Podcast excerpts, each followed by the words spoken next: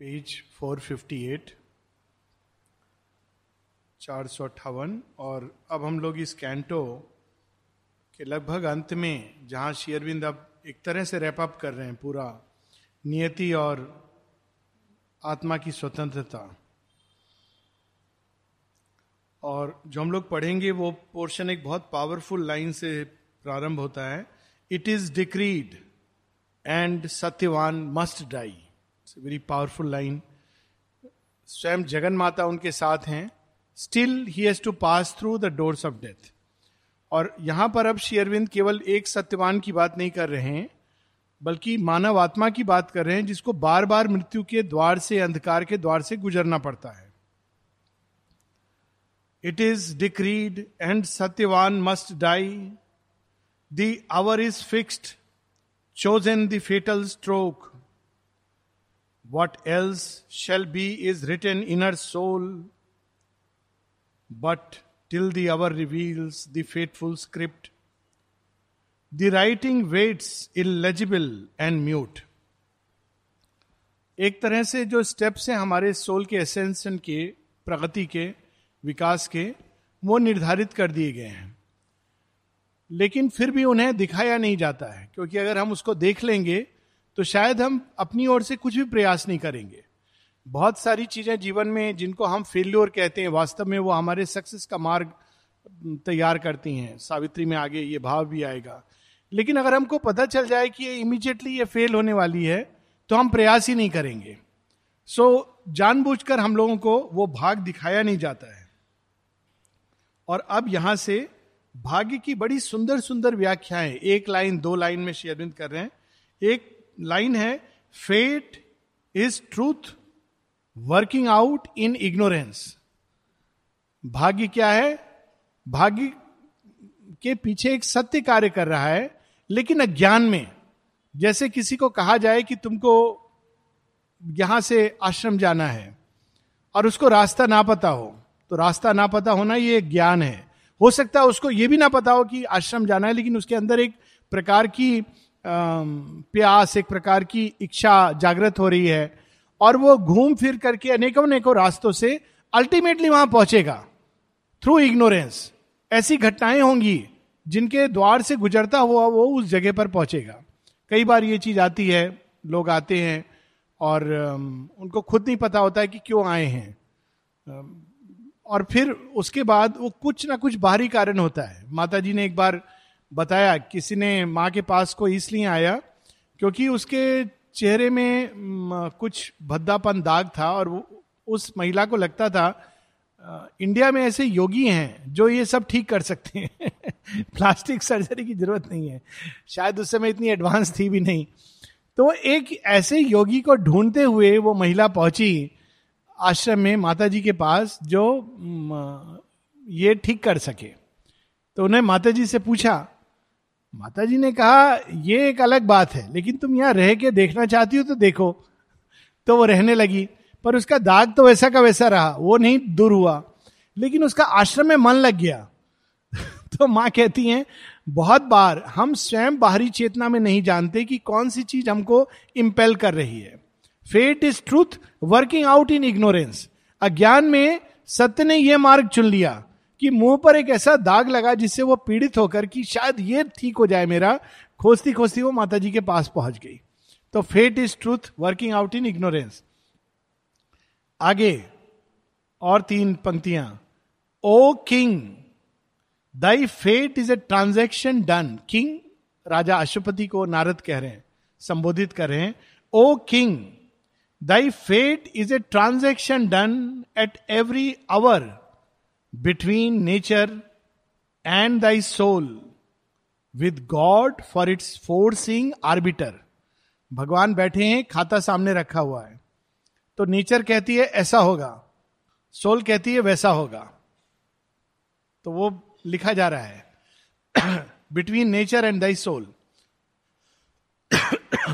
soul स्वीकार कर सकती है या कह सकती है, नहीं आई रिफ्यूज ये भाव आएगा। और कौन जज बन के बैठे हुए हैं? भगवान। उनको ये फाइनल निर्णय वो लेंगे कि ये स्वीकार करें या वो स्वीकार करें। तो ये ये पंक्ति है यहाँ पर। O king thy fate is a transaction done at every hour between nature and thy soul with God for its foreseeing arbiter अब देखिए, अब शेयरविंद पूरा, अब एक अकाउंटेंट की भाषा यूज़ करेंगे। Fate is a balance drawn in destiny's book भाग्य की एक किताब है, उसमें आपका जमा खर्चा अंत में कितना बैलेंस है। लेकिन वो कैसे काम करता है अब ये बता रहे हैं। Man can accept his fate he can refuse आपको पूरी स्वतंत्रता है नेचर के नेचर ने लिखा ऐसा होगा, आपको स्वतंत्रता है ये कहने की कि नहीं, मुझे ये स्वीकार्य नहीं है। लेकिन कई बार ऐसा कहने पर भी होता वो है जो नेचर ने लिखा है तो उसके बारे में आप शेयरविंद आगे बता रहे हैं। Even if the one maintains the unseen decree जमा खर्चा देख करके द वन में से वन यहाँ पर डिवाइन की बात नहीं कर रहे इवोल्यूशनरी पावर तो इट में से नो नेचर जो कह रही है वैसा होगा। So even if the one maintains the unseen decree he writes thy refusal in thy credit page तो हालाँकि प्रकृति के नियम के अनुसार आत्मा को बंधना पड़ा, लेकिन आप बंधना नहीं चाहते थे, ये आपके क्रेडिट पेड में चला गया। तो जब आप नेक्स्ट लाइफ लेकर आते हो तो ये आप क्रेडिट लेकर आते अपने अकाउंट में कि ये प्रकृति का बंधन इसको नहीं चाहिए। इस जन्म में नहीं कर पाया, लेकिन अगले जन्म में वो इक्विप्ड होकर आएगा। कई जगह माँ शेरविंद ये पत्र लिखते हैं कि, इसीलिए निष्काम कर्म। जब शेरविंद से किसी ने पूछा कि आपने क्रिप्स प्रपोजल के अगेंस्ट के फेवर में आपने अपने अमीसरी को भेजा था।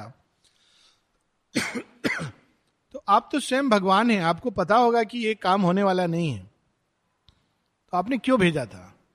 शेयरविन स्माइल करके कहते हैं फॉर ए बिट ऑफ़ निष्काम कर्मा लेकिन फिर आगे बताते हैं कि मुझे पता था कि इस समय ये एग्री नहीं करेंगे, लेकिन मैंने फिर भी ये भेजा ताकि अब ये इंडिया की डेस्टिनी में लिखा जा चुका है कि डिवाइन ने अपना पक्ष इसके फेवर में दिया है।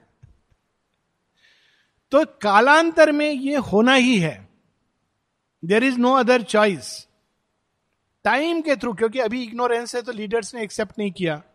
बट कालांतर में क्योंकि इसको डिवाइन का सैंक्शन है, इस ट्रूथ को कि इंडिया, पाकिस्तान, बांग्लादेश, नेपाल, ये सब एक होंगे।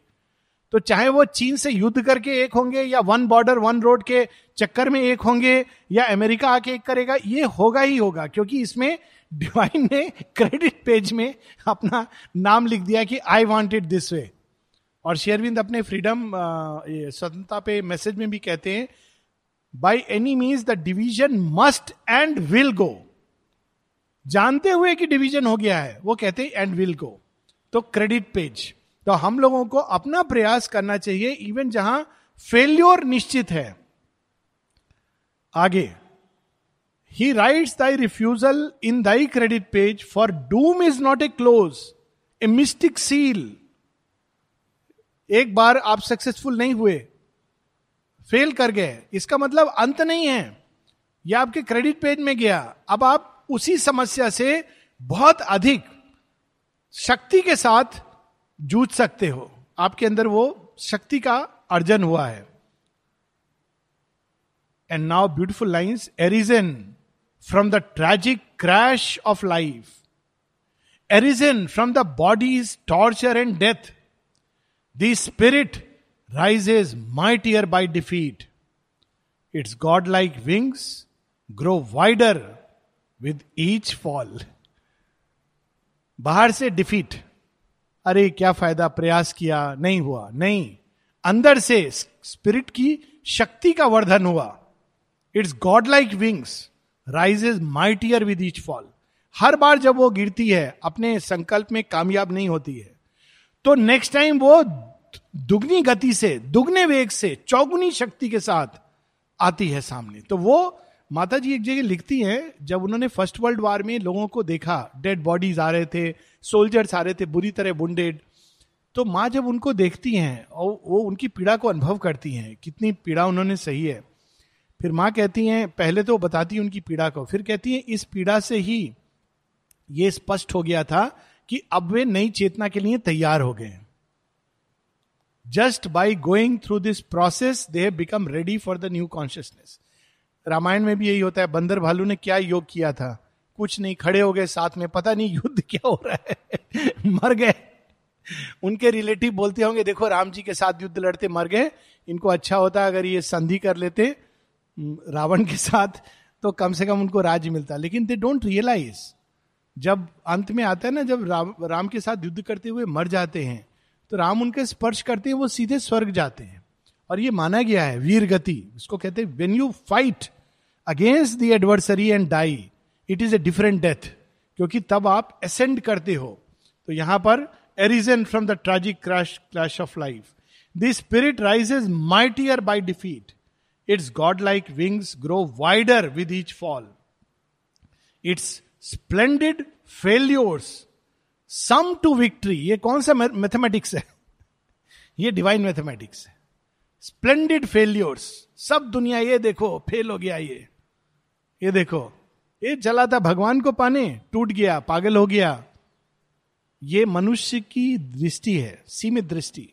भगवान कहते कोई बात नहीं, तूने प्रयास किया ना, मैंने क्रेडिट में लिखा है, नहीं कर पाया, जानता हूँ, तू नहीं कर पाता इस जन्म में, पर तेरा प्रयास मैंने लिख दिया है।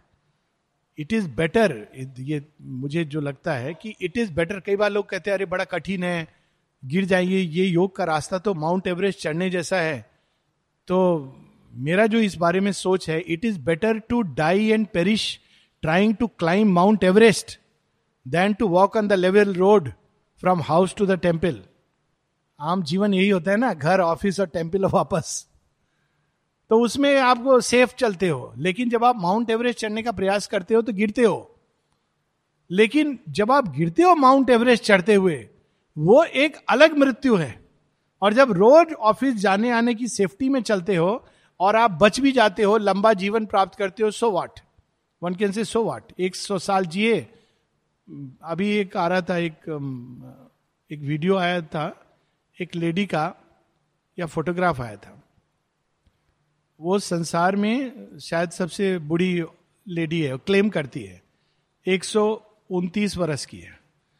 और उसका पूरा परिवार आया था कि उसके बारह बच्चे, अट्ठाईस ग्रैंड चिल्ड्रेन कितने ग्रेट ग्रैंड चिल्ड्रेन कितने great great great grand children उससे पूछा कि तुम क्या इतना सीक्रेट क्या है? बोली, मैं वाइन पीती हूँ रोज। तो जब मैं देख रहा था, मैंने कहा, इसको दो दृष्टि से देखा जा सकता है। एक दृष्टि है कि, अरे, कोई फ़र्क नहीं पड़ता वाइन पियो, जो करो, तुम लंबा जियोगे।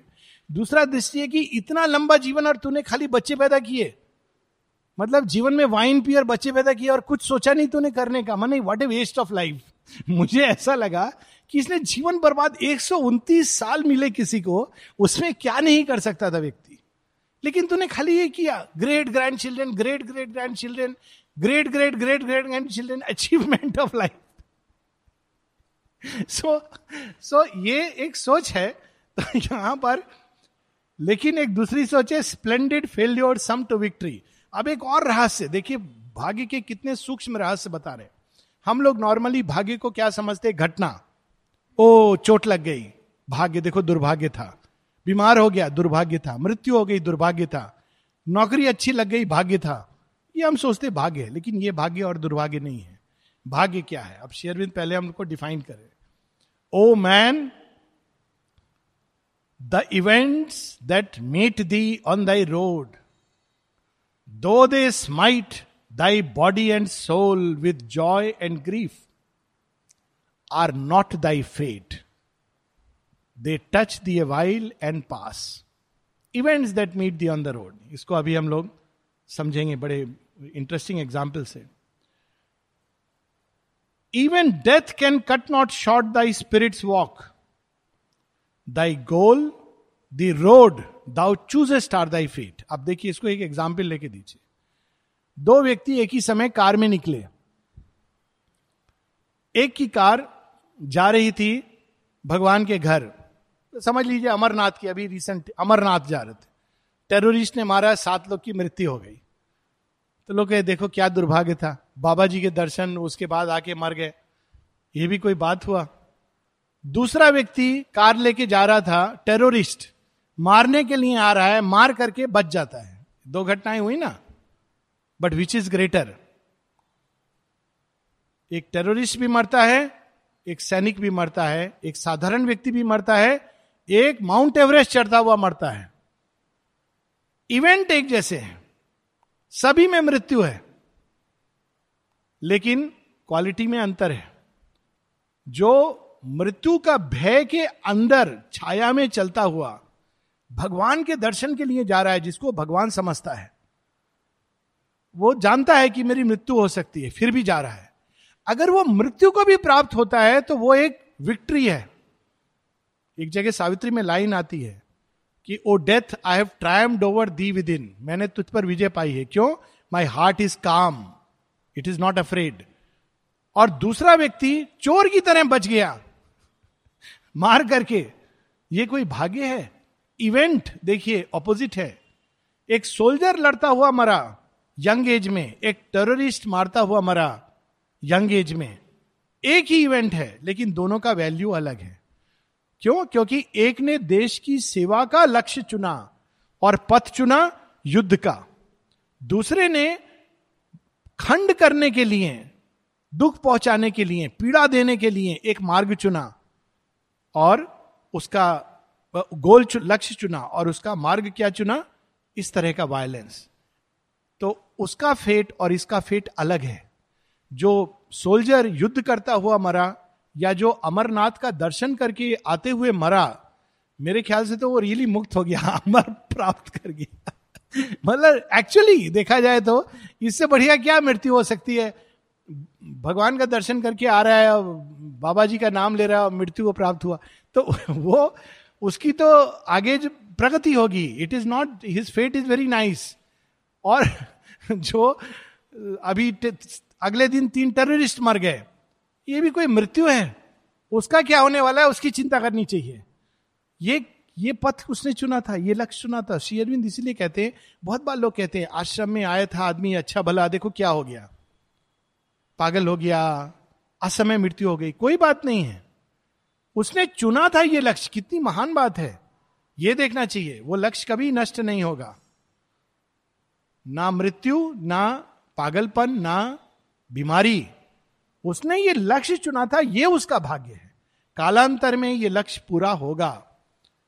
और जिसने ये लक्ष्य नहीं चुना, वो शायद दस जन्म रहेगा, चश्मा लगाने वाले पॉलिटिशियन की तरह सौ साल बूढ़ा होके जिएगा, लेकिन उस जीवन का कोई मूल्य नहीं है। सो यहाँ पर भाग्य क्या है जो लक्ष्य और पथ हम चुनते हैं? रास्ते की घटनाओं पर ज़्यादा इंपॉर्टेंस नहीं देना चाहिए। वो आएँगी, जाएँगी टच करेंगी, कभी उससे सुख होगा, कभी दुख होगा दैट इज़ नॉट इंपॉर्टेंट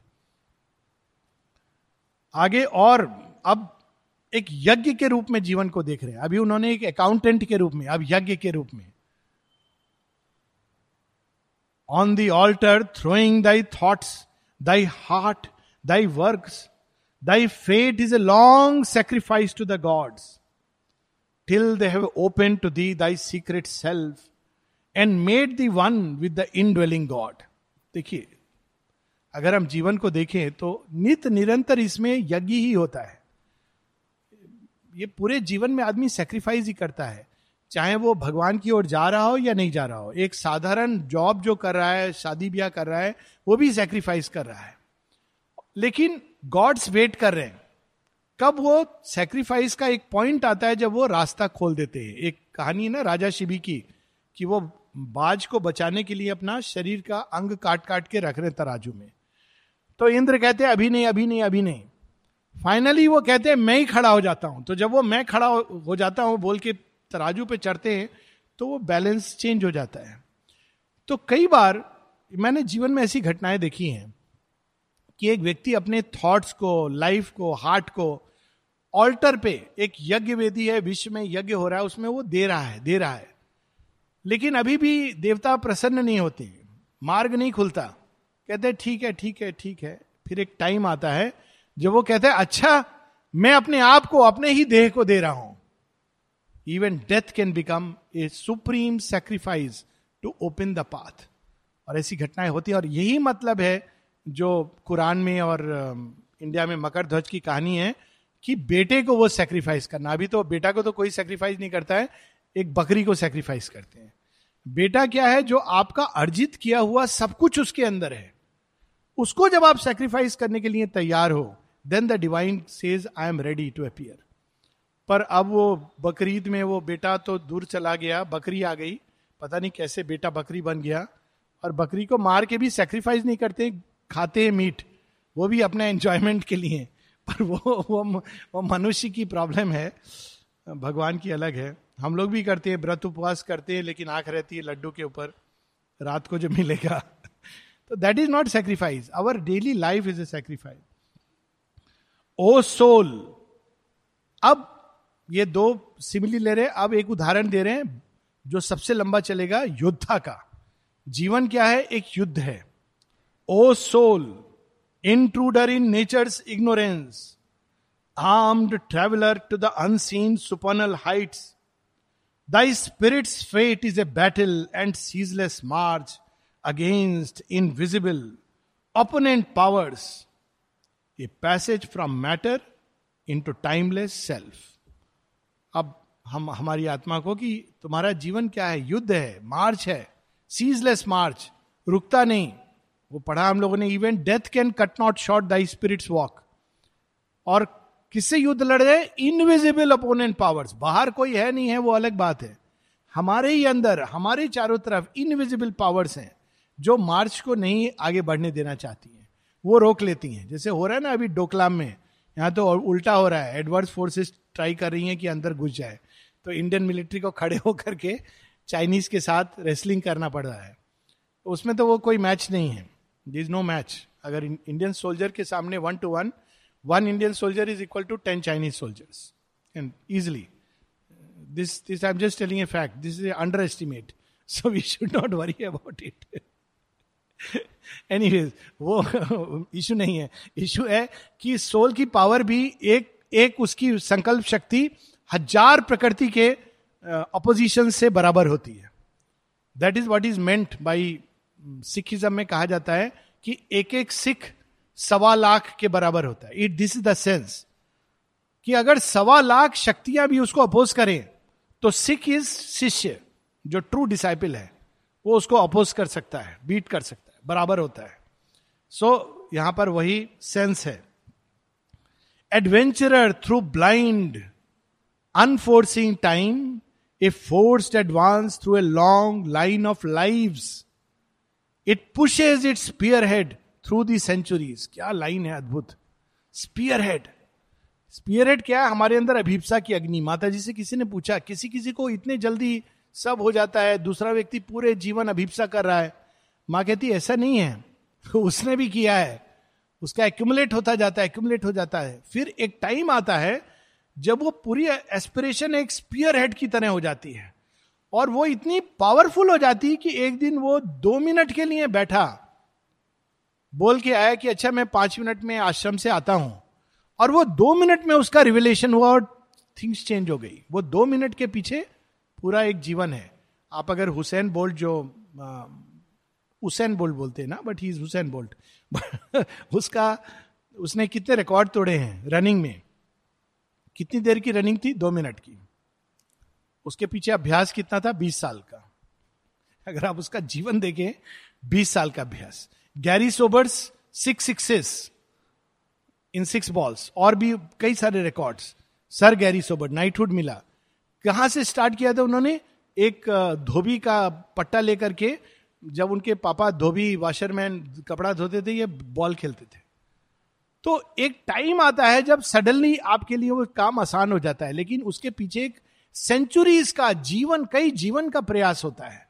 तो शेयरविंद उस प्रयास को लाइक ए स्पियर हेड जो मैटर के अंदर छेद करने का प्रयास कर रहा है।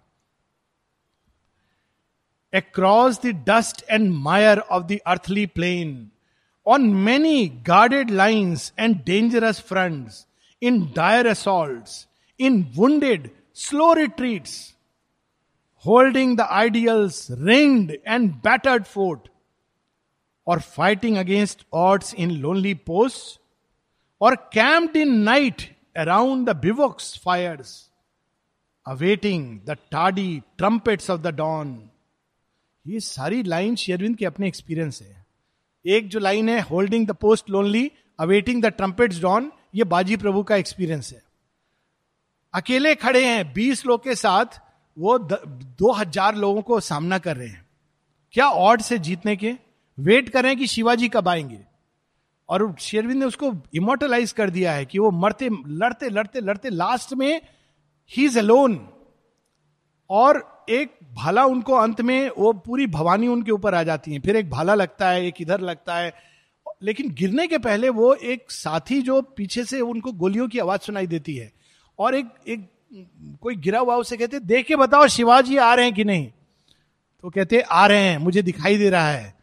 धूल दिखाई दे रही है, घोड़ों की पच्चाप सुनाई दे रही है and then he falls and तब तक शिवाजी अपनी सेना को लेके आ जाते हैं और सिंहगढ़। तो तभी तो उन्हें नाम दिया, कहते हैं, गढ़ हेला बर्ण सिंह गेला। सिंह चला गया, हालाँकि मैंने फोर्ट को जीत लिया। तो कैसे उन्होंने वेट किया होगा उन बीस लोगों ने? दो हज़ार मुगल पठान राजपूत, इनके विरुद्ध लड़ रहे थे।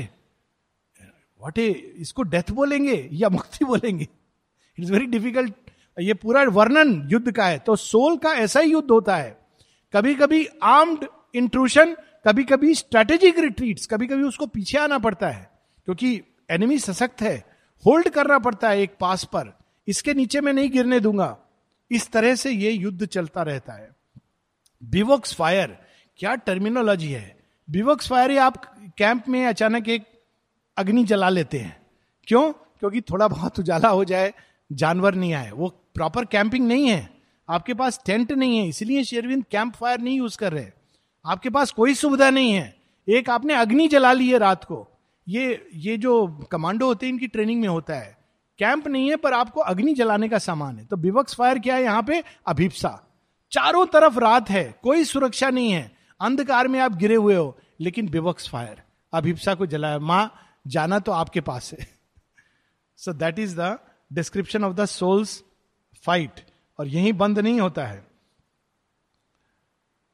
In hunger and in plenty and in pain through peril and through triumph and through fall through life's green lanes and over her desert sand up the bald moor plateau जहाँ ज़्यादा कुछ उगता नहीं है up the bald moor along the sunlit ridge in serried columns with a straggling rare serried column जो military के लोग जाते हैं ना पूरे मार्च करते हुए स्ट्रैगलिंग रेयर पीछे अगर फायर हो जाए तो आगे वाले तो ठीक मार्च कर रहे हैं पीछे वाले पोजीशन लेके स्ट्रैगलिंग तो हम लोगों के साथ भी ऐसी सोल तो आगे बढ़ती जा रही है body straggling lower vital straggling straggling rare what a language led by the van vanguards, signal fires, nomad.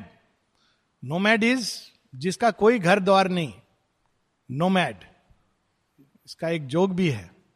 We are no mads I no mad at you you no mad at me no mad जो हमारा अग्रभाग होता है ना वो वैसे ही lead करता है। वो पीछे सब छोड़ देता है। लेकिन और पार्ट्स हैं वो चिपके रहते हैं। तो आगे में nomad no body is only the divine vanguard signal fires वो दिखाता रहता है रास्ता। March is the army of the way lost God who is the way lost God the psychic being in man what is the army मन, प्राण, शरीर। ये army उसके पीछे पीछे चल रही है। ये नोमैड है। वे लॉस्ट कहा है मेरा घर? वो ढूंढ रहा है।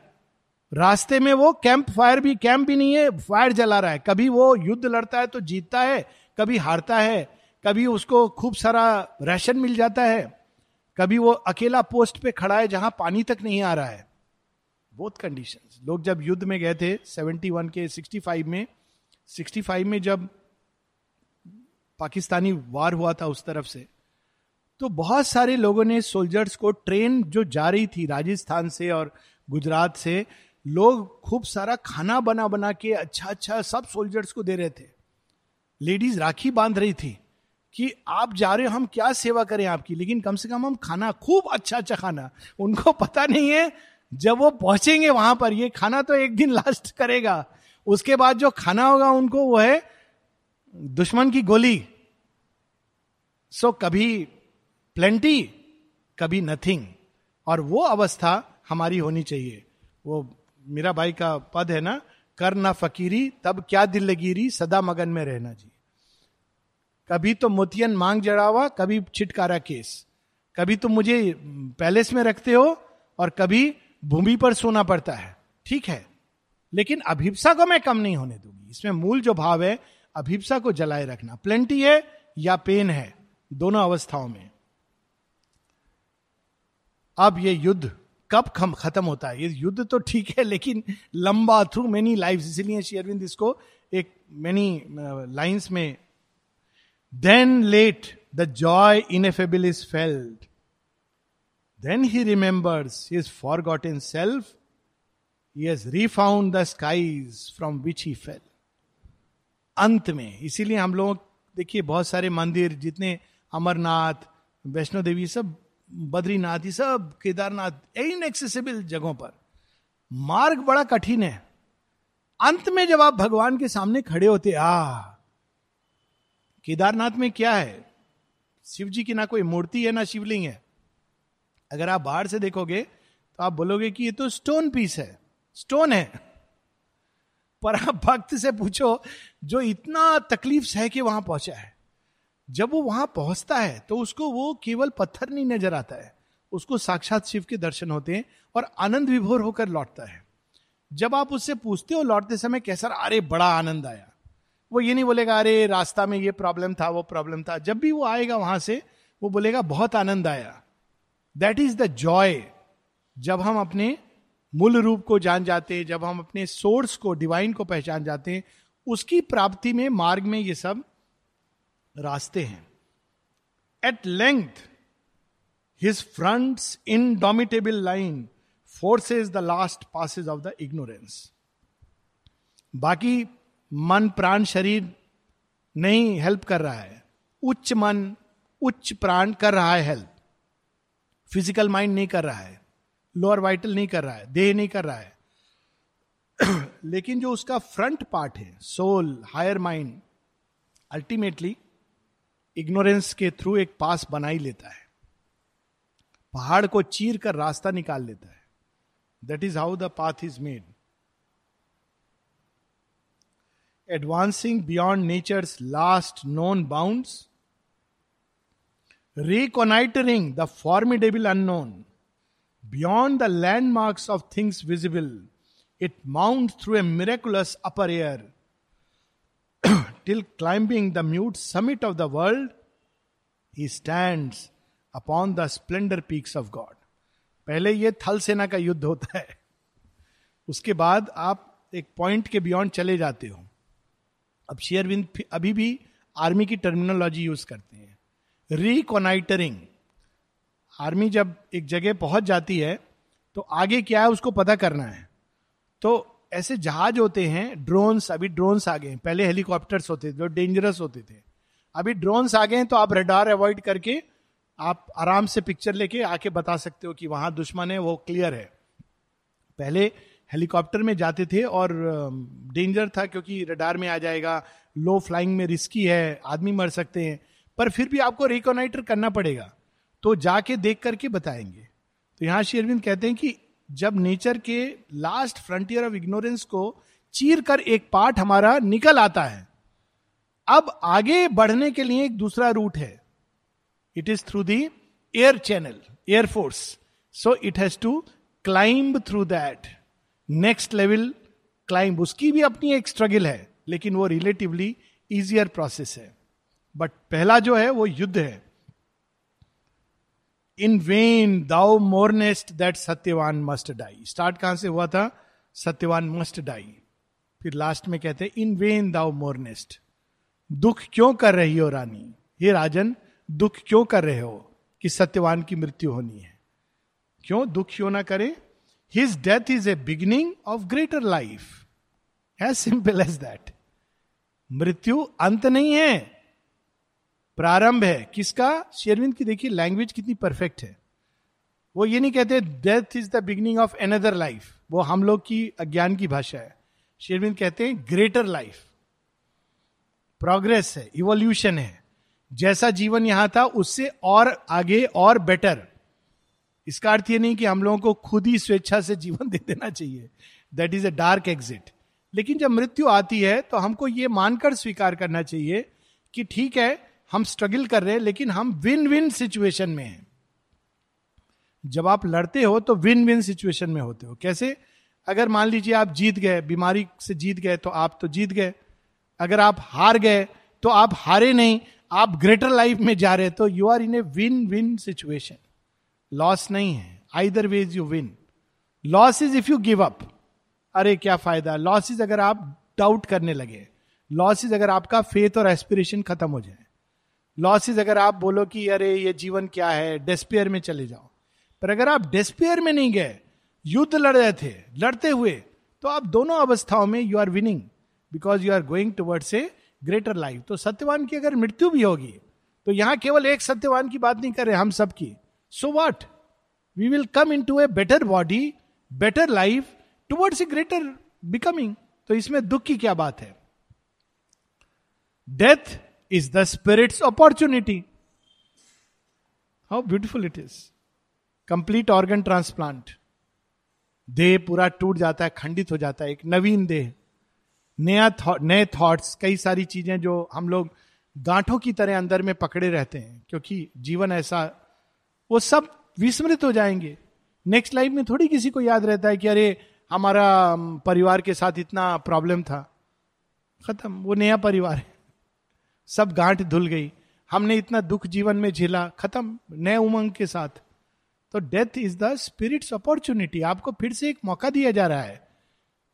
और भगवान एक मौका नहीं, अनेकों मौके देते हैं। To change change till ultimately हम इस पॉइंट पर पहुँचे। इसलिए मृत्यु कभी दुख का कारण नहीं होती है। मृत्यु तो आत्मा की अपॉर्चुनिटी है। It is towards a greater life अब वापस कथानक पर आ जाते हैं। A vast intention has brought two souls close अब रानी को कह रहा है, ये सब तो ठीक है, सत्यवान के जीवन में ये सब होना है, लेकिन इन दोनों का मिलन क्यों हुआ? A vast intention has brought two souls close and love and death conspire towards one great end what is that one great end evolution progress कैसे? अगर सब ठीक रहता, सत्यवान नहीं मरता तो प्रोग्रेस होती, पर ज़्यादातर क्या होता? साठ साल के बाद बूढ़ा बूढ़ी बैठ कर कहते हाँ सत्यवान, बहुत अच्छा है, घर हमारा, चाय पी के बहुत अच्छा लग रहा है, मेरे लिए थोड़ा चाय बना देना। यही चलता रहता।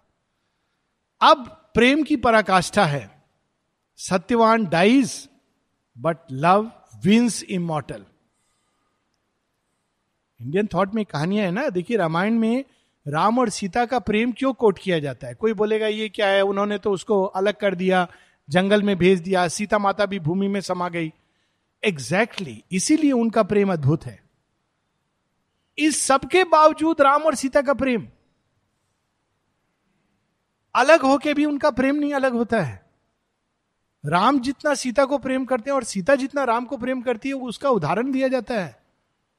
सब राजधर्म निभाते हुए, दिल पर पत्थर रखकर ऐसा निर्णय लेते हुए, फिर भी उनका प्रेम कम नहीं। That is why it is love immortal एक दूसरा उदाहरण है राधा और कृष्ण का। अभी हाल में कहीं पर एक टॉक हो रही थी तो मैंने ऐसे बात बात मैंने कहा माता ने बहुत फ्यूचर का देखकर कहा है कि लिविंग इन रिलेशन ये भविष्य में आएगा और ये बहुत अच्छी बात है। तो कुछ लोग एकदम भ्रकुटी चढ़ा लेते हैं। क्या क्या मतलब हमारा, माने बोलते नहीं है हिंदू धर्म और ये सब उनके दिमाग में। तो देखा नहीं नहीं नहीं नहीं, हिंदू धर्म के अनुसार है राधा कृष्णा की स्टोरी है ना? ओह अच्छा अच्छा ठीक है। राधा कृष्णा ने कभी विवाह नहीं किया। तो हिंदू धर्म में तो हम लोग हमेशा उनकी मूर्ति साथ में रखते हैं। कभी आपने देखा नहीं होगा किसी मंदिर में कृष्ण और सत्यभामा? है ना? इवन जगन्नाथ में कृष्ण सुभद्रा है, उन्होंने राधा को नहीं रखा, पर सिस्टर को रखा। कृष्ण सत्यभामा, कृष्ण बाकी किसी को रुकमणी, आप Krishna Radha.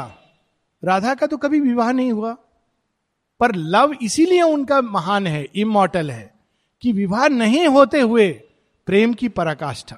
So this is where love and death conspire towards one great end love must face the challenge of death then only it touches its great height इसीलिए जो ग्रेट रोमांसेज हैं, वो ट्रेजिडी में एंड होते हैं। क्योंकि ट्रेजेडी बाहर होती है, पर सोल की विक्ट्री होती है, इसीलिए उनको सेलिब्रेट भी किया जाता है। दे आर सेलिब्रेटेड जितने भी आप देख लीजिए, Laila Majnu, Sohni Mahiwal despite death they are celebrated despite the separation for out of danger and pain heaven bliss shall come वो प्रेम क्या, जिसने सेपरेशन होकर के भी वो प्रेम ना कर सका।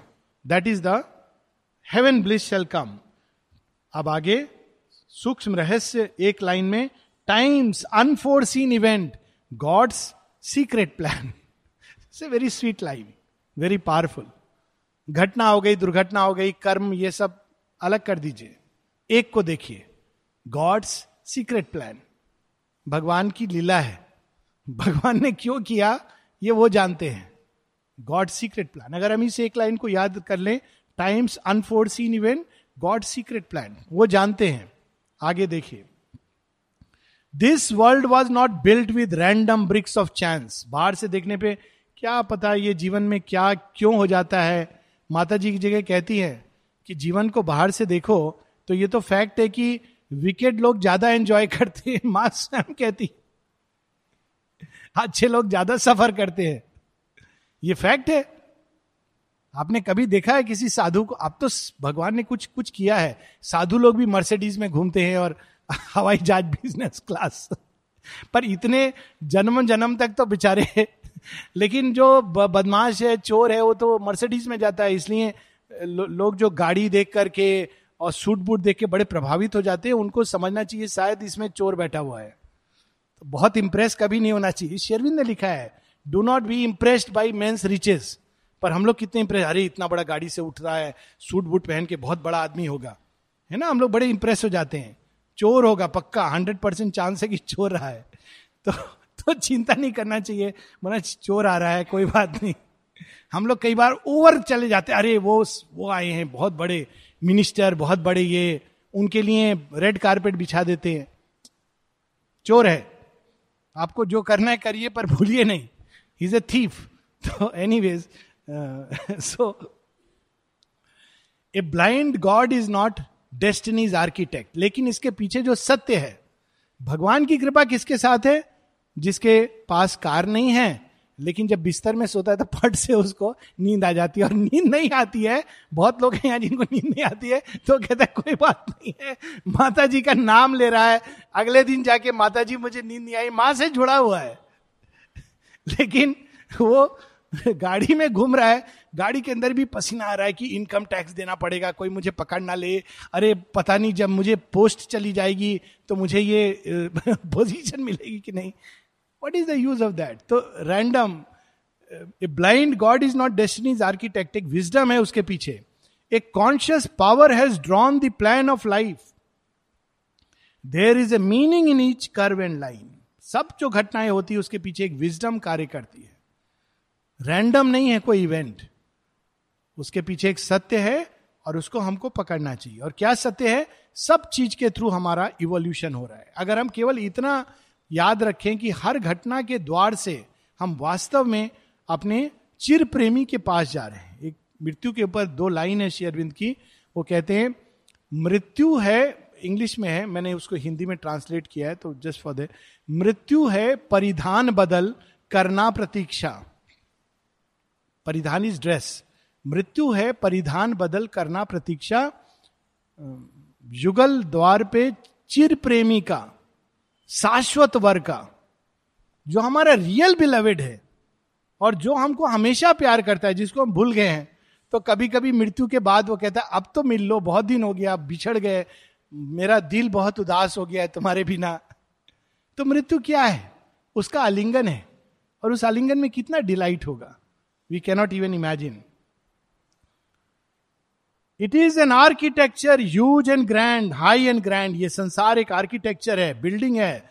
यहाँ पर पूरी वो रैंडम ब्रिक्स ऑफ़ चांस ये बिल्डिंग कैसे बनी है? हमको लगता है कि यहाँ ऐसी बनी है नहीं एक एक चीज़ के पीछे एक इतिहास है। रैंडम ब्रिक्स ऑफ़ चांस से नहीं बनी है। There is a meaning in each curve and line अगर आर्किटेक्ट से पूछोगे, यहाँ पर आपने ये क्यों बनाया? बहुत लोगों ने कमेंट कर देते हैं। अरे, ये बिल्डिंग में ऐसा नहीं, वैसा करता। आर्किटेक्चर से पूछो। कि उसने क्यों बनाया? वो ठीक बताएगा कि उसने यहाँ पर ये चीज़ क्यों बनाई है। हम सब एक्सपर्ट होते हैं हर चीज़ में। तो यहाँ पर it is an architecture high and grand by many named and nameless masons built named तो हम लोग जानते हैं कि ये राज्य उन्होंने स्थापित किया था। शिवाजी ने जी ने जो राज्य स्थापित किया था, वो उनकी मृत्यु के बाद भी अभी तक स्थापित है। शेयरविंद कहते हैं जगह। तो वो एक राष्ट्र तो ये तो नेम्ड थे, लेकिन नेमलेस कौन था? शिवाजी के पीछे समर्थ गुरु रामदास, बहुत कम लोग जानते हैं। नेमलेस कौन था? माँ भवानी, जिन्होंने उनको तलवार कौन थी, दी थी। नेमलेस कौन था? जीजाबाई, उनकी माँ। तो बहुत सारे नेम्ड एंड नेमलेस आर्किटेक्ट्स ये जीवन को बनाने में, इस यूज़ ग्रैंड डिज़ाइन को, भगवान की एक बिल्डिंग है जो अपूर्ण है। हम सब उसमें काम कर रहे हैं। कुछ लोगों का नाम आता है कुछ लोगों का नहीं आता है तो हमें इसकी चिंता नहीं करनी चाहिए। सबको अपना अपना काम करना चाहिए। नल नील को सब जानते हैं। कितने बंदर थे, उन्होंने भी काम किया था। गिलहरी ने भी किया था contribution nobody knows but they are all counted in the list of god in which unseeing hands obey the unseen संसार के आर्किटेक्चर को बनाने में, भवन को बनाने में अनेकों अनेकों हाथ लगे हैं। और लास्ट में master line end of its master builders she is one इस संसार को बनाने में कई हाथ हैं, उनमें she is one next time हम लोग माता जी कैसे अपने कई जन्मों में नेक्स्ट टाइम क्यों छोटी सी चीज़ है। जब जब माने विभूति के रूप में आई, रानी हाथ से पुट, फिर ये, कैथरीन, जॉन ऑफ़ आर्क जितने भी उनके रीसेंट इनकारनेशन देखे या शेयरविंद को ऑगस्टस सीजर लियोनार्डो दाविंची और पुरातन काल के जिनकी हम नहीं जानते अगस्त ऋषि लोपा मुद्रा इत्यादि जो जो उन्होंने स्थापित किया है, उस लाइंस पे संसार ने एडवांस किया है। लोक संग्रहार्थ श्री कृष्ण कैसे उन्होंने एक राष्ट्र का निर्माण किया, और वो अभी तक स्थापित रहा है। So this is the grand architecture तो हम लोग को ये सब भूल करके कि ये घटना हो गई, वो दुर्घटना है, ये अच्छी घटना है, हमको भगवान की इस ग्रैंड आर्किटेक्चर में ये सोचना चाहिए कि हम कैसे कंट्रीब्यूट करें। उसमें जीवन भी आ सकता है, मृत्यु भी आ सकता ही है। अच्छी भी घटनाएँ हो सकती हैं, बुरी भी घटनाएँ हो सकती हैं, लेकिन it is much better to कभी कभी आप बिल्डिंग खड़ी कर रहे हो तो कॉलम टूट जाता है, गिर जाता है व्यक्ति, मंदिर बनाते हुए। पर अच्छा है ना मंदिर बनाते हुए गिरा। इट्स मच बेटर देन अपने घर में पॉकेट के अंदर कितना रुपया उसको जोड़ते हुए गया। सो so, शेरविंद हम लोगों को कि इस आर्किटेक्चर के कई मास्टर बिल्डर हैं उनमें से एक सावित्री है। तो जो मास्टर बिल्डर है उसको ज़्यादा बड़ा चैलेंज लेना ही होगा। नेक्स्ट वीक हम वो वाला पार्ट पढ़ेंगे।